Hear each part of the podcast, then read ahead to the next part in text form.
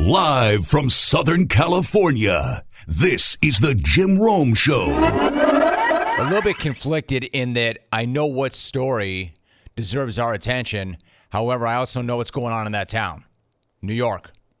So let me just say right off the top, I know that New York has been through a lot. I know that New York is going through a ton right now. The images of the rain and the floods are terrifying to me. Really, really scary. So my thoughts are with everybody in the path of Hurricane Ida, both as they deal with the immediate impact and the weeks and the months that are going to follow. I mean, it's a terrible thing. Really, really scary. So what I want to do off the very top is let you know my thoughts are with you. I'm thinking about you. And that is the thing. That is the main thing. And this is where I'm conflicted, because that's the main thing. Having said that, and I want to let that breathe for a minute, that's my concern. Then you have this other thing, right? And it's kind of weird to start the show with this other thing, given everything that's going on there. But this other thing, of course, is the New York Mets. So with this in mind, and I am conflicted, why don't we talk about the Mets for a minute? Now, I've said this before, and I'm going to say it again right now, and I'm sure I'll say it again pretty soon.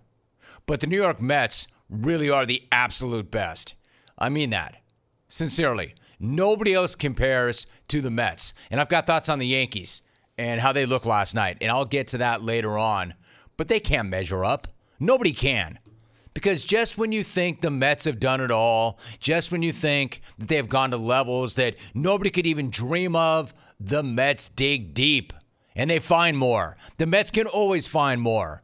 I mean, remember, it was not that long ago that team owner Steve Cohen was tweeting about how terrible his hitters were. That was something. But because it was the Mets, I barely even noticed. I mean, Mets are gonna Met, right?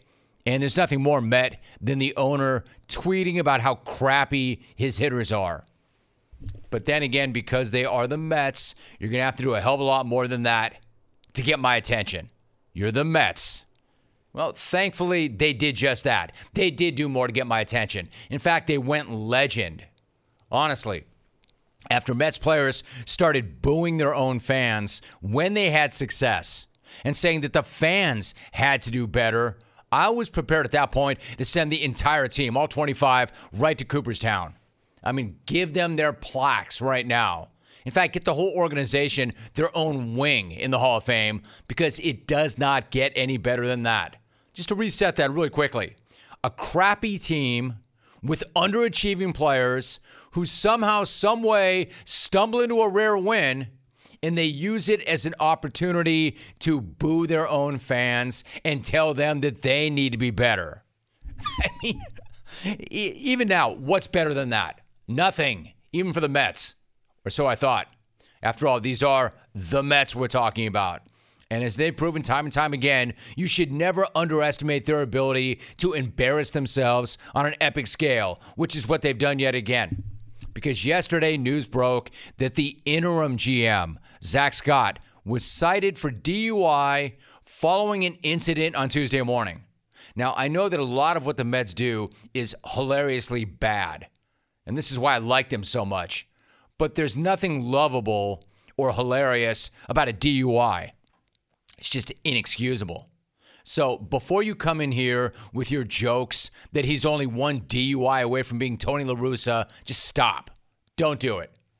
Driving under the influence has never been okay. But it's even more insanely reckless and selfish and stupid in an era of Uber, Lyft, and countless other options.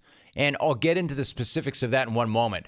But there's simply no excuse for what this guy did. And here's what we do know at this point. Scott was busted at 4:17 a.m. Tuesday morning, sleeping in his car in Westchester County, New York. Yeah, because so many good things happen at 4:17 a.m. If you're getting up to go to work at 4:17 a.m., that's fine. But you should not be coming in at 4:17. Nor should you be napping it out in your car at 4:17. Like, there are bad looks. And then there's getting tanked, allegedly, and being found napping it out at 4 a.m. in your car. So I'm just going to go ahead and say that Scott is not an unhoused person. There's no Ira Craig in this cat. I'm going to speculate that this guy actually does have a home, that this guy actually does have a bed, and that that home and that bed are not his Toyota. I'm going to speculate that this guy's got a home and a bed instead of napping it out in his Toyota down the street from the White Plains Police headquarters. I mean, that's bad, right? It gets worse. It gets worse. According to White Plains Police Captain James Spencer, Scott refused to submit to a breathalyzer test or give blood, but he did undergo a field sobriety test and he failed. No way. Shocker. You mean a dude who was napping it out in his Toyota at 4 o'clock in the morning who refused a breathalyzer and a blood test might not have been bleep canned. Or may have been. Yet no way. Yet maybe, all right, I'll play along. Maybe there is a good explanation for this. Maybe there's a good reason why the Mets interim GM was asleep in his car at 4 o'clock in the morning in White Plains, New York. Maybe we've got it all wrong. Maybe this guy's in the right. Maybe joining Car Nap Nation at 4 o'clock in the morning was the right move. Maybe doing that and refusing a breathalyzer and a blood test was the smart thing. Maybe we're missing something. Maybe. Yeah, but I really doubt that. I really doubt that. Because it gets even worse. According to reports, hours before he was arrested, he was at a fundraiser at the home of team owner Steve Cohen. A fundraiser for the Amazing Mets Foundation. Yeah, that's perfect. Because everything about this is amazing. Mets manager Luis Rojas told WFAN yesterday that he was at that same event, along with a number of players. He said, quote, nothing crazy, end quote, happened at the home, and that he and the players took a bus back from Cohen's house. And did you catch that part? There was a bus. So this guy did not just pass up on Uber and Lyft. He didn't just skip calling out for a town car. He passed on taking a bleeping bus. They had a bleeping bus, so something like this wouldn't happen. There was a bus at the house, and he decided, nah, I'm good. I think I'll drive myself. There was an actual drunk bus, and he skipped it. In a word, amazing. Amazingly stupid. And you know what else is incredible? There is more. There is actually more. There is this quote from Scott, the same guy, 3 weeks ago, almost to the day, calling out his players for a lack of accountability regarding injuries. Check this out. Most of the time, I'll be honest, it's compliance issues. Factually following the plan, because these are all individuals and control their own bodies, and you know sometimes they're not as compliant as they should be. And that happens. I've seen that happen in the past. You got to take ownership of your career and your health. Holy crap. You want to talk about an ice-cold take. Take ownership of your career and your health. Ownership like what? Getting bombed, allegedly, on a Monday night and napping it out in a car in White Plains at 4 o'clock in the morning after being at a fundraiser at the owner's house? Is that what you mean by taking ownership of your career and your health? A dude admonishing his team for not taking ownership of their career and health is picked up a few weeks later for napping it out in his car at 4 o'clock in the morning and pulling a Dewey. Man, that is rich. That is rich as hell. He's the richest man in Babylon. Man, that's incredible. Not getting blasted and napping it out in your car at 4 a.m. I mean, that'd be the dumbest, most reckless thing ever. But is there anything better than a GM calling out his own players for not taking control of their own bodies and not taking ownership of their careers and their health, and then going out and getting smashed, allegedly, falling asleep in his car, and setting fire to his own career in the process? Wait. Sorry. Did I just call Zach Scott the GM? My bad. Let me correct myself. He's actually the interim GM. And you know why that is? Remember why that is? because he was brought in after the previous GM was fired in January for sending what were described as, quote, explicit, unsolicited text and images, end quote, to a female reporter a few years earlier. So, in less than 9 months, the team has had to fire one GM for sending unacceptable texts to a female reporter, and now they have to deal with his replacement getting drunk, allegedly, and falling asleep in his car in White Plains. In other words, keep doing you, Mets. Oh, and on the field, the team has gone from first place at the end of July to a total wreck and a mess at the end of August. Man, it is so Mets. So Mets it hurts. Because nobody else could do this. Nobody else could have a week or a month like this. It would take most every other team in Major League Baseball years to come up with this many embarrassing moments, and yet these guys somehow are able to pull it off in a matter of months. I mean, nothing but respect, fellas. Nothing but respect. Your previous GM was a creep, and the replacement is a drunk, allegedly. The new guy is getting busted for DUI and catching Z's in his car, and the team is taking another L. Man, there are bad teams in baseball. There are, but nobody does it like the Mets. It is their brand, and that brand is strong as hell. Again, I want to say there are much more important things happening in New York right now, things that are far more serious, things that have my thoughts, and by no means is the latest Mets mess the biggest problem there. But, man, that's ugly. That is so ugly yet again. And I'm sure that won't be the last thing we hear from these guys. I know for a fact I will lead this show with another Mets take again soon, and it will be for all the wrong reasons again. So how do we lighten this up a little bit? On a lighter note, at least they've got some company, right? The only one that got it worse was one David Wohl. Who's that? Or better yet, who was that? Some attorney, I think, right? Definitely some attorney. I know something else. Remember the name Jeff Passan?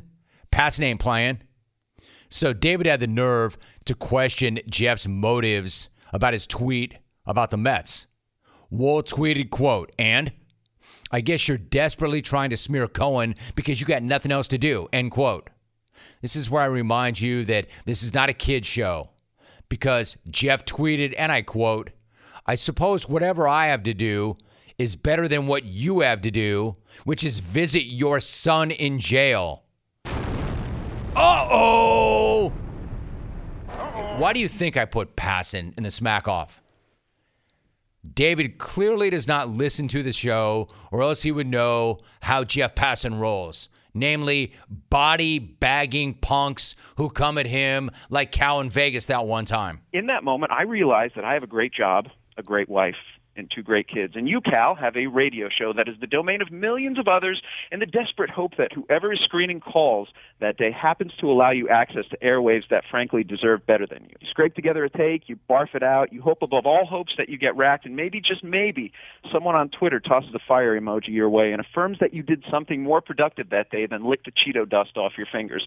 So come at me, Cal. Come at me all you want. It's not going to matter because a dead man's takes aren't worth a damn, and I'm pretty sure after you get bodied like this, you're headed off to the jungle morgue anyway. War embalming fluid, Jimmy. I'm out. Passan. We have not had him on since he made the move to ESPN, and that happens a lot when people make the moves to ESPN. Hey, Cal, are you licking those Cheetos or what? Good beef. All right, so again, I was conflicted. Given what's happening in New York, I didn't really want to start with the Mets, but did I really have any choice? When you want to find great rates, organize your finances, or just make smarter money decisions, LendingTree is here for you. With the LendingTree app, you can see all your bank accounts at a glance so you can better understand your spending and saving and build a budget that works for you. Monitor your credit score, explore ways to improve your credit, and get automatic alerts to protect your identity. And LendingTree can help make sure that you're getting your best deal on loans, insurance, credit cards, and more through their wide network of banks and lenders. LendingTree gives you personalized tips and insights into saving money and reaching your financial dreams. So whether you want to pay off a debt, buy a home, build credit, or just make things a little easier, LendingTree has your back for all your short and and long-term goals. There are no subscriptions, no fees, no hassle, just easy, honest, straightforward support to make the most of your money and achieve greater financial health. Download the free LendingTree app right now and get started. See why thousands of people turn to LendingTree every day for smarter, easier finances. Terms and conditions may apply. NMLS number 1136. Robert Woods is my guest. Robert, it's been a minute or two since you and I have spoken. How you doing? How is life for you right now? We're just over a week to go before the start of the NFL season. Yeah, it's been well. I know it's been a while since we talked, but just, you know, feeling good, you know, in our new system with Stafford. But gearing up for September 12th, go against Chicago. But just getting ready, all focused on that one coming up. All right, so I'm eager to talk to you about the new system and the new quarterback. Let me ask you this. Over the summer, you made the move to change your jersey number to number 2. What does that number represent to you, and how fired up are you to have that number once again? Super fired up. You know, it goes way back to Pop Warner, high school, college for me, and really just being able to do that here in Los Angeles and now have an opportunity to play with the Rams. For me, it's just, you know, it signifies just my football journey here in Los Angeles, and then being able to wear that at the NFL level right here at home. Lets people know, lets kids know, you know, your dreams come true, rocking that number. You know, it's right here at home, and it's attainable. I like it. Now, when you talk about a football journey, you're coming off a year where you had more than 1,000 yards from scrimmage. Personally, I would argue you're playing your best football of your career over the past few years. Like, when you look back on this journey and when you first got in, when you compare yourself to where you were when you first entered the NFL, what's been the biggest change or changes in your game? Opportunity, being able to showcase my skills as a true receiver, really. The targets doubled, and the stats went right with it. Being able to just get the ball in my hands, run with it, you know, coming here in this offense, having a quarterback to be able to deliver the passes, coaches being able to, you know, showcase my talent, really just coming in this offense that, you know, spreads the ball around and let players be themselves and play free. Robert Woods, my guest. All right, so I want to talk about a few of those things, and a couple of things that always come up when people talk about your game. Crossing routes, yards after the catch. You're known for your work on crossing routes. In fact, you've led the league in targets on crossing routes in the past. This is not an area that a lot of guys want to go to. What does it take to do that, do it consistently, and have success? Toughness, and really just yeah, you got to have a lot of trust with your quarterback, being able to protect you running there, and expect. Obviously, you know, there are chances you're going to get hit, but you're expecting that, you know, you're splitting it. You're expecting your quarterback to put that ball right on the money to where you're able to run through and split these defenders. But really, it's just toughness and trust, and, you know, expecting your quarterback to put the ball where it's supposed to be so you can do the rest. I think that's got to be a lot of it. I agree with you. And I think the one part of it that you did not mention, which is pretty apparent, I mean, you got to have a brass set. That's not for everybody, man. That's tough. You got to have a what? A brass set. Brass balls, man. You got to have a big brass set is what I said, man. Like, Sean, no, you do. I feel like there's big defenders in there. They're coming in there to take your head off. I mean, you see what goes on Sundays. I do see what's going on Sundays. That's why you do it and I watch it. Like Sean McVay said, quote, "I think it's gutsiness." The receivers coach has a saying, you can't live forever. Obviously, we say that as a joke, but I think you're looking for toughness, fearlessness, a no-flinch mentality. That's a direct quote from your head coach. Let me ask you something. Like, are you wired for that? Were you born with that kind of grit and that fearlessness, or is that something you developed over the years? I would say a little bit of wired, and I would say a little bit of just – playing football and developing that skill set, you know, being able to play football at an early age, play on the defensive side, and being able to initiate the contact. When I'm coming across the middle, I'm not thinking of the contact because I'm coming across full speed. I'm knowing that they're gonna have to hit a low when I'm coming across as well. But I would say that defensive mindset, not being afraid of contact. I like that mentality, right? That it's not just a matter of they have to deal with you as much as you have to deal with them. I kind of like that mentality you have. But the one thing I would say about this, like, it's one thing to have that mentality, but it's like that whole Mike Tyson thing. Everybody's got a plan until they get hit in the face. Like, everybody's got a plan until they get blown up by a linebacker or a safety one time, and then they don't want to do it again. What is it about that that keeps you going back out there and continuing to run those routes over and over again? Catching the ball, Yep. I would say, our coach said, if you're gonna get hit either way, you catch it or drop it, defender's gonna hit you. You might as well, catch it and have the ball. And so once you catch the ball, you get that hit. You had that reward of, just making that big play, whether it's a touchdown, first down, and that hit doesn't matter. We moving the sticks. We're talking to Robert Woods. All right, so moving the sticks. The other thing about this, it's not just about being willing to do it, and it's not just about being able to make the play or make the catch. You've been among the league leaders in yards after catch for years now. Your teammates always talk about the fact that you're always looking to catch the ball running downhill, like you're going faster. How do you explain that, and then what's your approach once you do get the ball and you secure it? Training. I feel like, a lot of guys train running routes, but don't, train on after once they get the ball in their hands. I would say I train once I catch the ball, just being able to run and finish. So it's like a mindset. I'm not done yet. Once I run my route, I still got yards to get, still got places to go. And I think that's the mindset when I'm out there running my routes. I'm not thinking just, catch the ball. I'm thinking run through the ball, and there's more after it. And I think in our system, with our quarterback, it all works out so perfect with my game, being able to get some of these screen passes as well. But just having a quarterback to put the ball in your hands and place it and let you have that space and run with the ball. All you needed that space and a little bit of room, and we're running with it. Robert Woods joining us. I really respect and appreciate that response. All right, so you mentioned the quarterback a few times. What's it been like to work with Matthew Stafford so far, and how would you describe the chemistry that the two of you have built? Yeah, him coming in, I think we reacted right away really, really well. We crossed paths a little bit on my rookie visit in Detroit. Seeing him there, but now that we're on the same team, kind of like just picked up off of that. Just chemistry was strong right away. Coming out here, throwing, his work ethic was on point. But really, just I say his leadership and grasping his offense. I was just telling somebody he has the keys to the car, and he's really testing it out and seeing what this car could do. Making some adjustments and just seeing what he could do with it. Talking to Robert Woods, so when the team makes a move for Stafford, that's a big swing right there, and they gave up a lot to get him. It seems like it's sending a message, and the message is just getting to the postseason is not enough. We got to get back to the Super Bowl. Does it feel that way to you? Does it feel like it's Super Bowl or bust? I feel like that every year. You want to go into it.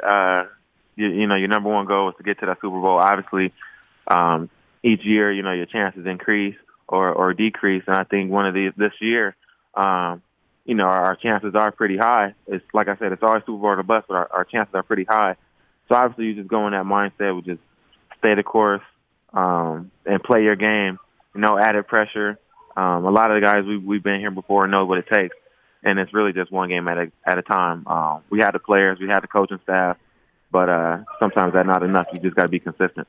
Got to have some luck, too. Robert Woods joining me for a few more moments. Let me ask you something. So many athletes want to go home. They want to return home, and almost nobody gets to do it. But you're entering your fifth year with the Rams. You're from Southern California. You played your college ball at USC. So what's it mean to you to be a Ram and to be playing in Los Angeles?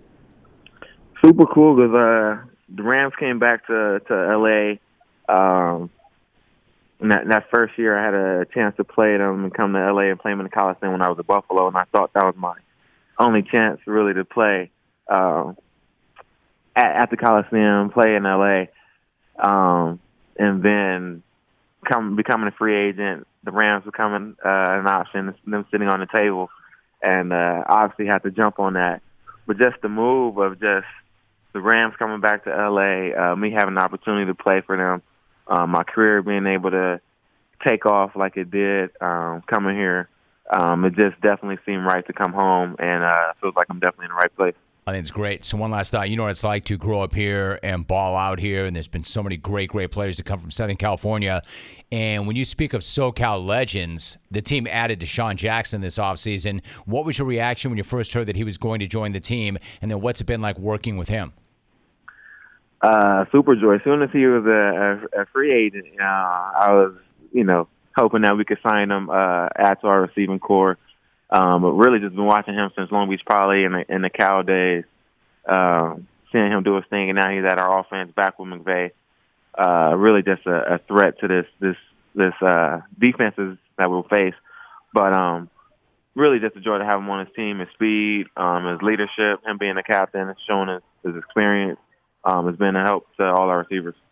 You mentioned Poly. My wife went to Poly, so I'm pretty intimately... Jackrabbits. Yeah, Jackrabbits, man. There have been so many great ballers. For those who do not understand, Robert, you didn't go there, but you understand that program. It is an amazing powerhouse, an amazing program. When you think about Long Beach Poly, what do you think about? What comes to mind?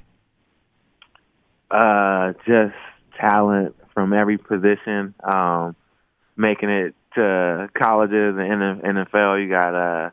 safeties like Darnell Bean, Willie McGinnis, Jarrell Casey, congrats on his retirement, Mercedes Lewis at tight end, Herschel Dennis at running back, just so many players all around the field from years and years out.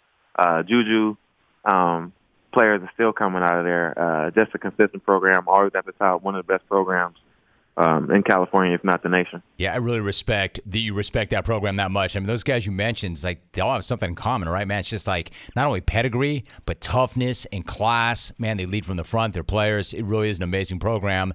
And you're back home doing what you do best. Robert, it had been a minute or so, man. Great to hear your voice. Great to hear your energy. And really good to have you back on the show. Thanks for making time for that. That was fun. Hey, thanks for having me. Also, I want to give a shout-out to Sarah for beating the Jackrabbits this past Friday. 100%, man. You know it. Absolutely. Glad you did, too. All right, Jim. Thanks for having me. You got it, man. Be good, Robert. Hey, we're back. Making new memories in a new world. You know, I found the best way to hold on to those memories is by turning them into art. Art that will last forever from PaintYourLife.com. Now, when I heard about PaintYourLife.com, I thought that is an amazing idea. An amazing idea for birthdays, anniversaries, weddings, etc. But I figured, man, it's got to be expensive, right? No. Not so. These paintings are amazing. The quality is incredible, but truly affordable. It's an amazing value proposition. So if you want to give a truly meaningful gift, you've got to try PaintYourLife.com. Get a professional, hand-painted portrait created from any photo at a truly affordable price, or combine photos of people or places that you love into one single painting. Choose from a team of world-class artists and work with them until every detail is perfect. The process is incredible. It's meaningful, it's personal, and it can be cherished forever. At PaintYourLife.com, there is no risk. If you don't love the final painting, your money is refunded, guaranteed. And right now, as a limited-time offer, get 20% off your painting. That's right. 20% off and free shipping. To get this amazing offer, text the word Rome to 64000. That's Rome to 64000. Text Rome to 64000. Paint Your Life. Celebrate the moments that matter most. Terms apply. Available at paintyourlife.com/terms. Again, text Rome to 64000. The Yankees are once again contenders to win it all. Yeah, I said it. Hate all you want. And yes, I'm well aware that the Yankees are currently 7 back of Tampa Bay in the AL East. I'm well aware that they're looking at a wild card. But let me say this once again. I did not stutter. I know exactly what I said. The New York Yankees, as of right now, are once again World Series contenders. And no, it's not because of the moves that Brian Cashman made at the deadline when he got Joey Gallo and Anthony Rizzo. And frankly, I know it's pretty much more of a big head James Kelly thing to say. And it's very sophomoric for me to say it. It's not dignified. Unlike James Kelly, I have words and I'm not afraid to use them. And I know how to use them. Unlike James Kelly, I have an actual vocabulary. And I'm well-educated. But if, in fact, I were James Kelly and somebody were to say to me, hey, Rome, how about those deadline moves by Brian Cashman? How do you think that the two big-time guys he brought in, Gallo and Rizzo, are playing? How would you characterize that? How would you describe that? If, in fact, I were James Kelly, I would say, they're playing like ass. Fact of the matter is, as of right now, it's accurate. I wouldn't say it like that. I wouldn't describe it like that, but it's not that it's not true. Kelly would, and he wouldn't be wrong. But despite that fact, I still believe in these guys, and I still think they'll get right. Despite those two, today, on September 2nd, I'm going to say the Yankees are still a threat to rip their 28th World Series championship. And it's because their stars are playing like stars. And most importantly, it's because their ace, Gerrit Cole, is pitching like an ace again. Finally. Why do you got to make it about you all the time, old man? Did Alvin take a break? Did Alvin leave to have another kid? Are you there punching up the buttons again? Why is it always about you? I'm talking about Gerrit Cole, not Garrett Ritt. My man, is that all you have to say for yourself? It's always, finally, game on. Or, Ambi. Dude, you have to have another comeback. There's got to be something else other than, finally, game on. Ambi. Tom Hanks is dead. Actually, he's not. You killed him, but he's not dead. He did not go belly up. He got COVID-19. Boy, you talk about the assumptive close. Oh, let's see. This guy's got COVID-19. He's dead. He's belly up. You're like not only like a bad take factory, you're a hot take factory. Stop killing people that aren't dead. Anyway, I'm not talking about Garrett Ritt. I'm talking about Gerrit Cole. And last night, Newport Beach's finest, Gerrit Cole, had one of his best performances ever right up the street at Anaheim Stadium. Gerrit Cole, not Gerrit Ritt, was absolutely disgusting. He was filthy. He was nasty. On a night that his team needed him, they were riding a 4-game losing streak after winning 13 straight. The team's longest winning streak since 61. Cole did what aces do. No, he did not kill Tom Hanks, like you, Ritt. But there's a warrant out for this arrest. There's a warrant out for his arrest for what he did to the lineup, or the Angels lineup last night, because he straight assaulted and abused them. Swing and a miss, got him. Swing and a miss, blew it by him again. Swing and a miss. Swing and a miss. Swing and a miss. Strikeout number 7. Swing and a miss. He strikes out the side. Swing and a miss. Changeup. Anything as he strikes out his 6th straight batter. And he blows another fastball right by him. And Ohtani struck out 3 times tonight against Cole. Swing and a miss. Swing and a miss. 100 miles an hour. Swing and a miss. Swing and a miss. 15 strikeouts. That's an ace. I was going to say, how many guys did he strike out? All of them? Is he that good? Or are they that bad? Yes. That was a big boy performance. And you heard that right. He struck out the greatest player in the history of the world, Shohei Ohtani, 3 times. 15 Ks in 7 innings of 1-run ball. And that ends the Yankees' losing streak. Oh, and by the way, they covered the run line, too. Something that never happens when I bet it. They won 4-1. So he generated 32 swing and misses. 32, that's a career high. His 15 strikeouts were the most as a Yankee. And manager Aaron Boone was hyped. Dominant.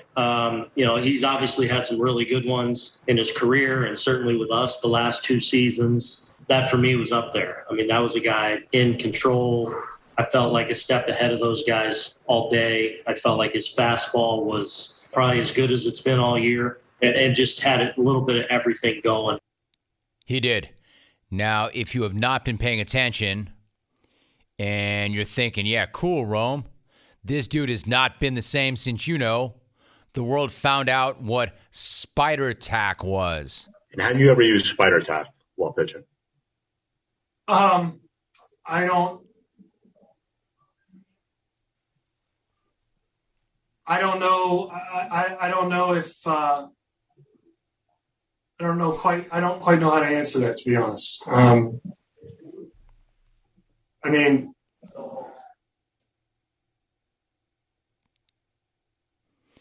mean, that is still an insane answer, and one of the more awkward things that I've ever heard. An insane answer that I do not have enough time to play to its completion. And to you people who are questioning, I would say you were correct. You were correct in what you had to say about that guy at that time. He was below not good for an extensive time this summer after that went down. But since coming off the COVID list, he has been the same old Gerrit Cole. The guy was worth every single cent of that $324 million contract that he signed with that team. Before he surrendered last night's run in the sixth, he had pitched 21 2/3 innings of scoreless ball. Now, 4-0, 39 strikeouts, 4 walks in 24 2/3 innings since coming back. He's now pitched himself right back into AL Cy Young Award consideration. But more importantly, it comes back to my earlier comments about the Yankees and the Yankees being legitimate contenders now. He said that he was starting to smell October baseball around the corner, and now he's got that October ace look. You tell me, which pitcher in this postseason would you take on the bump over a locked-in Gerrit Cole? Name one guy right now. One guy over a locked-in Cole. Who would you take? That's what I thought. Also mentioned, you know, this guy can only take the ball once a week, right? So how are they going to get it done? Why are they contenders? Because their stars are playing like stars. Not only Cole, but Giancarlo Stanton and Aaron Judge are playing out of their minds right now. Stanton a year ago had every Yankee fan freaking out that they had to pay this guy for another 7 years. Nobody's questioning that right now. He's hit 25 home runs. He is murdering the ball, and he went one game in all of August without getting on base. Then you have Judge. Judge jumped ship for the 30th time this year. He's also getting on base at an extremely high rate. Yes, he strikes out a lot. But, I mean, look at this dude's strike zone. He's basically an NBA small ball center playing Major League Baseball. Except this year, he owns the lowest strikeout percentage and swing and miss rates of his entire career. And because we're so in awe of how this guy looks at the plate, I think people lose sight of how truly good this guy is defensively. He's a great outfielder. Not good, great. So, Yankee fan, yes, I was concerned for you right around the All-Star break. Actually, that's not true. I'm a professional, and I cannot get caught up. I will say, though, I did get caught up in one thing. There was one guy that I was concerned about. A legend from the Bronx. One legendary member of the Bronx who I do love. Yeah, I know. I'm not supposed to play favorites. But my dude John in New York is a legend. John's my dude. John always will be my dude. But honestly, I'm not sure that John himself could handle another Yankee letdown. John in New York. How you doing, John? Thank you, Jim, for taking my call. Jim, that interview that you did the other month with heavyweight champ Del Monte Wilder, that was like the best interview that I ever heard in my whole life, Jim. Jim, your interviews are the most awesome interviews in the history of radio, Jim. Jim, you're literally my bestest friend in the whole wide world, Jim. Thank you, Jim. Thank you. That's not a good call. No. You don't like that call. I don't like that call. Hey, Alvin. Not a very good call. You'll run that guy, but you'll let Mark in Hollywood just do whatever he wants. No, thank you, John. Hey, John. Thank you, John. Hey, John. You're my dude. John, I got your back. So not only do I have your back, I've got good news for you. I think that your guys look like they can do it. Not only make it in, but make a deep run when they get in. They are nice. And you can thank Gerrit Cole, not Garrett Ritt, for that. Finally. Because if it were up to you, Ritt, when Gerrit Cole did get COVID-19, you probably would have tried to kill him too. And so did Gerrit Cole. He went belly up, Yankee fans. Sorry about that. So, does this sound familiar? You've got one device that lets you catch the game live, another that lets you stream your favorite shows, and you're watching sports highlights on your phone, and you've got your neighbor's best friends log in for all the good stuff. Well, I want to tell you about a very simple way to get all that entertainment you love without the hassle, and a great way to finally get your TV together. It's called DirecTV Stream. And it brings your live TV and on-demand favorites together like never before, so you can watch your favorite sports, movies, and shows all in one place. I have it. I use it. I love it. That means no more juggling remotes, no need to buy another device ever again, and the best part, there is no annual contract. Get rid of all that clutter and all that confusion and get your TV together once and for all with DirecTV Stream. You can learn more at DirecTV.com. That's DirecTV.com. Compatible device required. Content varies by package. My guest is Chris Finch. Chris, it is so good to have you on the show. How are you? I'm great, Jim. Appreciate having me on. Listen, really good to have you on because it's a conversation that I've been looking forward to for quite some time, Chris, because I'm fascinated by your background. Before we get into all of that, your days in Europe, your days in the D-League, training camp is coming up pretty soon, and the season opener is not that far away. So what are the days like for you right now as you get ready for the start of both? Yeah, well, just fortunate to have gotten a little break here over the last 2 weeks coming out of Summer League. But things are ramping up quick. You know, as you know, Jim, we're missing a month of the summer with the start being pushed back to its normal time, which we're happy about. But we're really feeling it right now. It's crazy now. September, we've got our guys coming into the gym, getting some runs coming here. And now we're starting to formalize our staff and all of our systems and our philosophies, etc. Listen, it's good to be talking T-Wolves ball on this show. I mean that sincerely. And you were named head coach of the team in the middle of last season. Kind of unusual in the sense that you came over from the Raptors in the middle of the year, and at that time, Minnesota had the worst record in the league. So what was it, Chris, about the opportunity that appealed to you the most? Well, first is the opportunity. I mean, there's only 30 of these jobs, and when you're trying to break in, you got to be ready to go and take whatever one comes your way and feel confident you can do the job. I've had a working relationship with a lot of people in the front office here, previous stops, mostly in Houston, so I felt comfortable. And I really liked the talent.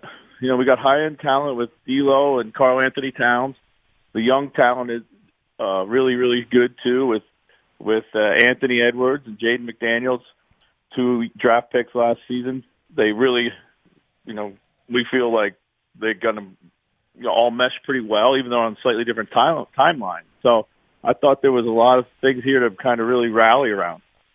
We're talking to Chris Finch. Listen, I get that. If I were you and I saw that roster, I'd be like, you know what? There's a lot of really positive stuff, a lot of really good things going on here. At the same time, when you come in the middle of a season, you do have to make a transition, and you've got to quickly establish yourself and build relationships and build trust and do so on the fly, while at the same time, you're trying to win games. What was that process like, and how did you attack that?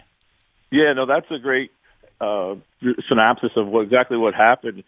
So the first thing for me, Jim, was like I had to try to figure out like what things can I control and change now versus things I can't really worry about till the off season or the next season. So there were things we could maybe shape as the season went along, or changes that we could make right away, and that was my priority.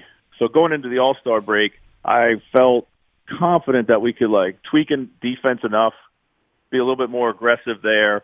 That would be an immediate change. Over time, offense would kind of morph into what we wanted, and we'd really kind of switch the emphasis, playing back through Cat at all different levels of the floor. And then, just some things we weren't able to address at all until this off season. So it seems to me, though, Chris, not only that, but it's like how aggressive can you be, especially with your star players, and to hear it from them It's really interesting. As an example, Ricky Rubio said, quote, "For not being a head coach in the league and being the first time he's a head coach, he has big balls. He's not afraid of the superstars. He's not afraid of telling people how he sees things." And to me, that's really high praise, and especially coming from a star player. Where did that mindset and approach come from? Well, I think I appreciate that these guys allowing me to coach them when they come in. You know, we have guys that are highly coachable, high IQ guys. They understand that we needed to make some change, and we had to address some truth. And most importantly, we just had to get our competitiveness level up every single night. And, you know, I've been lucky to be around a lot of great players in this league at different stops along the way. And it's a little bit of a cliche, but these guys want to be coached, and they want to know that you're going to hold themselves and yourself and everyone else accountable to the processes that you guys, you know, are trying to play to.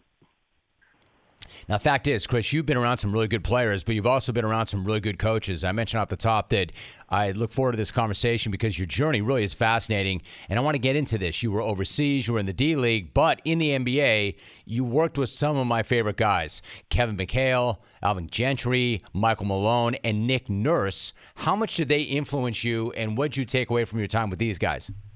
Yeah, and influenced me greatly, all different styles. You know, working with Mac was unbelievable because I got to see the game through a big man's eyes. Like, most coaches kind of been perimeter players, guards, etc. So Mac, he saw the game through a big man's eyes, and you know, I've been with a lot of really quality big guys, whether it be Jokic or Anthony Davis or DeMarcus Cousins, so was able to apply that.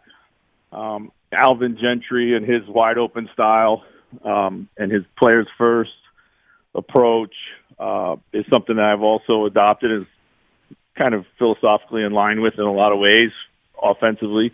Mike Malone, the attention to detail is incredible. Like, one of the best preparation coaches I've ever been around. And he gives a lot of freedom to his staff, as all these guys have they've given me great opportunity to just do my work. And then Nick and I have a long history. We competed against each other, became friends in Europe. We were on the same staff with the Olympic team in 2012. We're very good friends, and his basketball mind is probably one of the best I've ever been around. Just always challenging different ways to do things. I found it really invigorating. I love that breakdown of every one of those guys. Chris Finch is my guest. This is also, I think, tremendous. If we go back, your college ball, you played at Franklin and Marshall, and there's some amazing stories about your competitive nature and your drive. But the story goes that, among other things, a lot of that competitive nature comes from your mother, Penny, who, Chris, among other things, was a rockette. That's incredible. Like, what did you learn from your mother growing up? I mean, it was literally practice. Like anything else, practice, practice, practice. You had to be dedicated to your craft, the time you need to put in, the attention to detail, the ability to go out and put it all on the line for an audition or a show, or, you know, where it's alive. There's no retakes. And just, it's like anything else. It's a competitive environment. I love that, man. I've seen them. I love that that was your takeaway from your mom being a rocket, and the way she attacked that thing and the way she went about her craft. And also, like Nick Nurse, you did coach in the British Basketball League, also spent time in Belgium and Germany. I could talk to you for an entire hour about that time alone, but what were those days like, and how did they shape you? Well, a lot of people ask me who my coaching mentors were. I was lucky, and I got to be a head coach in Europe at 27. I didn't necessarily have a mentor, but what I had was an incredible trial and error period. I was fortunate to work in situations that gave me a runway to be successful and also fail, learn, and then adjust and go forward. And then working in all different leagues, all different environments, whether it's in Europe or the G League, it's just given me the confidence to deal with ever-changing environments. So me leaving Toronto in the middle of the season and coming over here, it was just one more part of the wackiness of the rest of my career, if I think about it. You know, right? It's probably not. It seems unusual, but given where you've been and what you've done, it probably isn't. It's just the thing, the next thing. You know, before I let you go, you mentioned a couple of your guys. Anthony Edwards is coming off a strong rookie season, and you said the other day that he's actually grown 2 inches, which is wild to think about, and a reminder of just how young he is. What does the next step in his development look like? Man, we're so excited for him. You know, he's got to continue to learn the NBA and, you know, obviously get a little bit better defensively. Offensively, he's got to shore up his shot, a little bit more consistency. But the things that we've asked him to be good at, he's already really good at. Like, we have the foundation of getting better finishing. He gets to the rim at a super high rate. He could probably finish a little better with some cleanup. His shot selection offensively can be a little bit better, and that'll improve his shooting. But, like, he's so young. He just doesn't know what he doesn't know yet. His awareness is growing day by day. And what I loved about Jim is he's so coachable. Like, if we ask him to do something, he really goes out and does it and tries to apply it, almost literally so. T-Wolves head coach Chris Finch is joining us. You got to love that about a young player. Speaking of youth, Carl Anthony Towns has put up enormous numbers ever since he entered the league. He's now entering his 7th season, and he's still just 25. The last year and a half has been really tough for him away from the court. How would you describe the relationship that you have built with him, and then what are you looking to see from him this season? Well, he's been phenomenal for me just coming in here. Like, he's welcomed me, embraced me, and we have a very good open dialogue, and he's coachable and wants to win. Like, he's at the point now he just wants to win, and he's embracing his teammates. And he's had a tough couple years, as we know, but he's had an unbelievable offseason, transformed his body, and he's really, really excited for what's coming up next. Right before the last 2 seasons, he was all NBA. And there's no reason that he can't get back there. Chris Finch, my guest. Hey, Chris, one last thought. You won 7 of your last 12 last season. I know you're looking ahead, but obviously, and you're not going to hang a banner for winning 7 out of 12, but at the same time, how important was it to end that season on a positive note and to feel that improvement and that progress and send your guys into the offseason on that positive note? Yeah, it was everything for us, Jim. We had a chance and a choice to, whether shut it down and play for a pick. But we didn't want to do that. If you're trying to change a culture, results matter. We want our guys to feel that we have enough in this building to be successful every single night. And those guys really bought in, and they felt the hope that we have, and they liked their team and their teammates and playing together. And that's really going to pay more dividends than any improved draft pick we could have gotten. I love that point. He is entering his first full season as Minnesota head coach. They're going to open up their year against Houston on October 20th. He is Chris Finch. Chris, I mentioned I was looking forward to it. Great job. Great to have you on the show, and I'd love to do it again in season. Great to talk to you. Appreciate it, Jim. Anytime. Thanks for having me on. So you're hanging out with some friends, and you're putting back a few pops. A few becomes a few too many. As the evening comes to an end and people start to head out, you think of calling for a ride, but nah, you live nearby. You can make it home. It's not that big of a deal. I mean, what are the odds you'll get pulled over anyway? And even then, what's the worst thing that could happen? Your insurance goes up. You lose your license. You lose your job. You total your car. You kill somebody. Everybody knows about the risks of driving drunk. The results are tragic. They're often deadly. However, that still does not stop everybody from getting behind the wheel while under the influence. That's why police officers are out there right now looking for impaired drivers on our roads in order to save lives. So if you think you're okay to drive after a few drinks, think again. Play it safe. Plan ahead and get a ride. It only takes one mistake to change your life or somebody else's forever. Drive sober. Or get pulled over, paid for by NHTSA.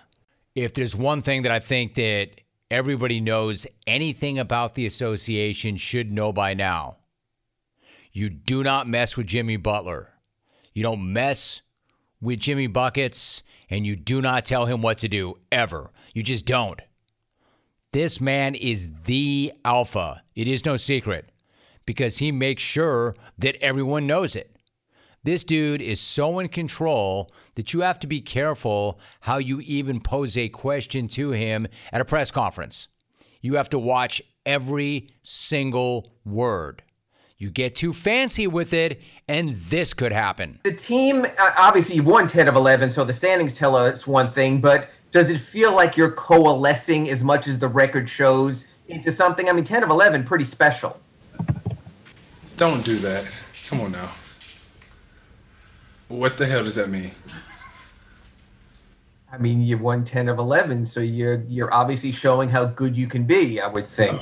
Well, you said a big word. You confused me. Oh, coalesce. That means coming together, congealing, gelling. You could have just said that. This guy's the best. Hey, man, you think you're better than me? You think you're smarter than me? Don't you drop that C-word on me, yo. Don't you bring that around here. Coalesce? Is that what you just said to me? What the hell does that mean? What a great response. Not like I would answer that, but I'm not really sure what that means. He just straight up, the hell does that mean? Don't do that. Come on. And then don't do that. Come on now, man. Don't you bring that around here. Don't do that. That's how you become a legend, especially in these parts. That's how you earn your respect around here. Man, James Bucket's just plain running the room. Any room, every room. If he's in the room, he's in charge, and nobody can say otherwise. And don't you dare bring any of that SAT bullcrap around here. You cut that coalesce crap out, and you shoot this guy straight. You got a question, you ask him the question. You shoot straight, because that's what Jimmy does. That's how you do it. Everybody should know that by now. Yet the very last person on the face of the planet who should have to learn that lesson is this man's agent. Somehow, that's the dude in need of an education this week. And of course, Jimmy was more than happy to serve it up. According to Butler, his agent, Bernard Lee, asked that Jimmy cut down on the cussing on social media earlier this week. Which again, if you know anything at all about Jimmy, that is a pretty freaking bold request. And by bold, I mean dumb. I mean insane. I mean doomed. I mean dumb. The same Jimmy Butler who said that last year he was thriving in Miami because he gets to, quote, cuss people out when they're not doing their job. That guy. That guy who takes orders from absolutely nobody. He doesn't take orders, he gives orders. And you don't bring words like coalesce around him, and you really don't tell him to cut down on his cussing. Especially when you technically work for him. All right, that's not like his coach or Pat Riley making a nice suggestion. That's a guy that he's scratching checks to, telling him what to do. Yeah, and yes, I know, you want people around you who tell you what you need to know and not what you want to hear. Unless you're Jimmy Butler, and then you don't do that. So you got to know there was going to be a response, right? And you have to know that that response was going to be good, right? Well, early yesterday morning, Buckets posted an Instagram, on Instagram, fresh off a workout. And as you might imagine, that post did not disappoint. Good morning, everybody. I was told not to cuss yesterday by Bernard Lee. Adios. Buenos dias. Hope you motherfuckers have a good day. Adios. Buenos dias. Hope you MF bombs have a nice day. It's got to be one of my favorite MF bombs ever.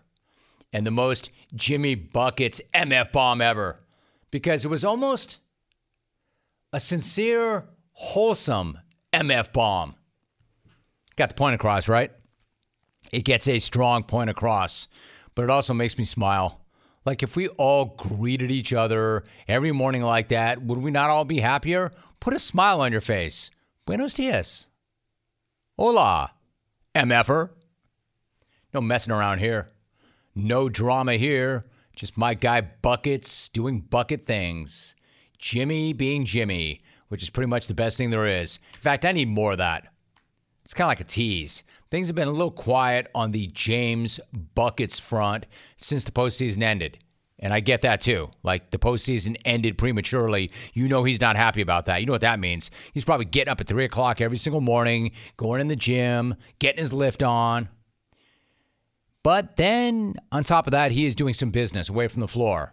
And remember, that business started off like a joke. You might remember Big Face Coffee. the coffee shop, you know, quote unquote, the coffee shop that Butler set up out of his hotel room in the Orlando bubble, the one where he was charging other players $20 a cup because he realized that there was nowhere else to score quality Joe there. Well, believe it or not, Mr. Buckets has been turning that little stroke of trolling genius into a full-fledged actual business. My man is seriously passionate about his M-effing beans. And he's apparently going to take that passion to the next level. He has filed for an MFing trademark for the name Big Face Coffee. His website, BigFaceBrand.com, is teasing an upcoming major launch. The Big Face brand, the Instagram account, already has nearly 50K followers.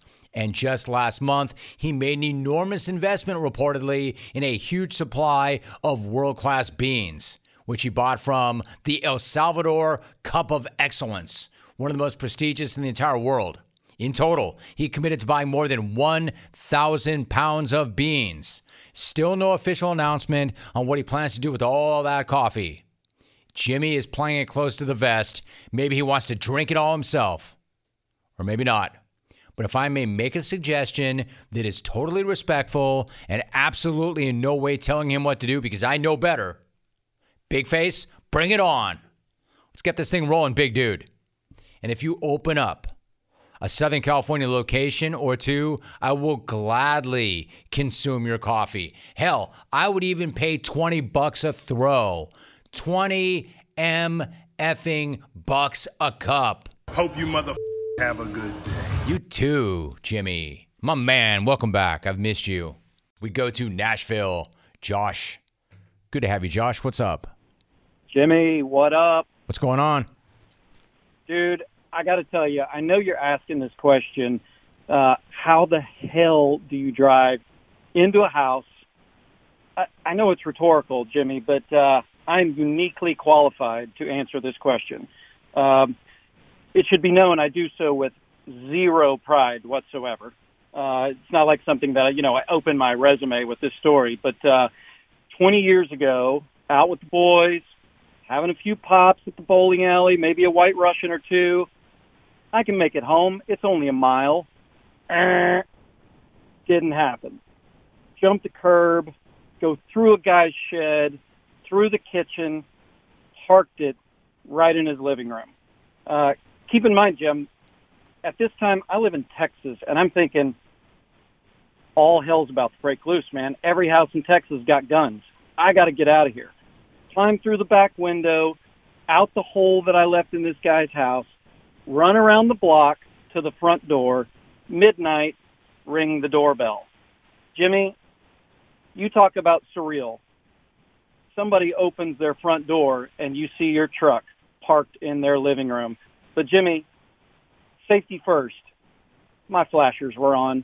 That's right. Before climbing out of the car in this haze, White Russian-induced haze, I thought, hey, I got a good idea. Put the flashers on because I'm not parked in a legal parking spot. Jimmy, like I say, not proud, just the facts. Don't drink and drive, folks. Josh in Nashville, that sounds like one of those NHTSA commercials I do. You go to the bowling alley, you have a few pops, maybe a White Russian. You think to yourself, yeah, I can make it home. What's the worst thing that could happen? I could lose my license. I could run somebody over. I could kill somebody. I could jump the curb and go into a house. There are cops on the roadway. They're looking to write you a ticket. Click it or ticket. Don't drive drunk. So Josh in Nashville goes, hey, I know. Paid for by NHTSA. Josh in Nashville, and again, I'm not making light of any of this. Josh said, hey, Jimmy, I know you asked it rhetorically. How do you drive into a house? He goes, well, I can answer it because I did. How about him laying out that, yeah, well, I had too much to drink and it was a really bad night and it's not like I'm proud of it. What, you mean you don't lead with that? Hey, nice to meet you. I'm Josh. You know, once I drove into a house. How about this guy's point that I still had the wherewithal to leave my hazards on just so people could see it? You want to make sure that nobody is driving down the road and there's a car parked off to the side that you can't see, so you turn your hazards on. Hey, bro, let me ask you something.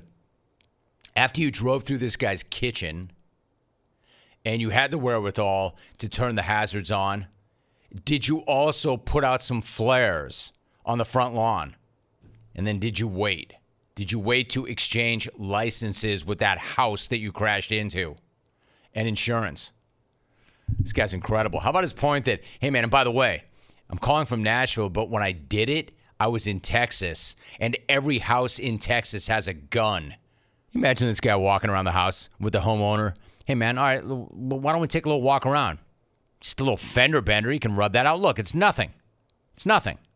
Are you sure that your house did not look like this earlier? Are you sure that your house did not look like this when you bought it? Are you sure this is not the way your house always looks? With my sedan in your kitchen. In fact, if there's not a picture, no pics, didn't happen. I need to see documentation. I need to see a picture of your house prior to this evening, before you tell me or accuse me of driving into your kitchen.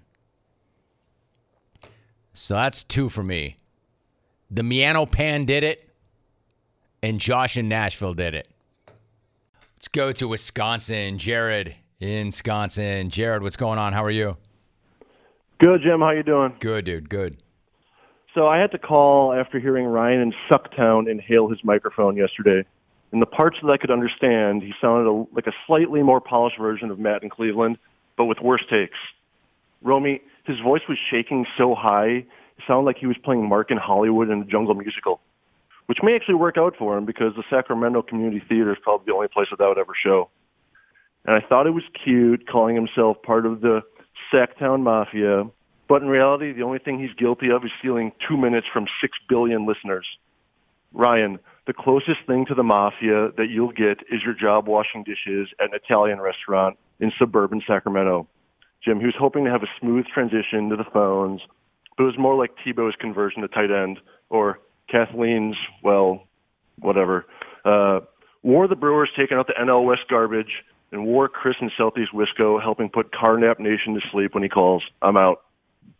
Jared in Wisconsin, my man, you did not fare much better than the guy that you came in to take a run at. Slightly, but not much. Good night now!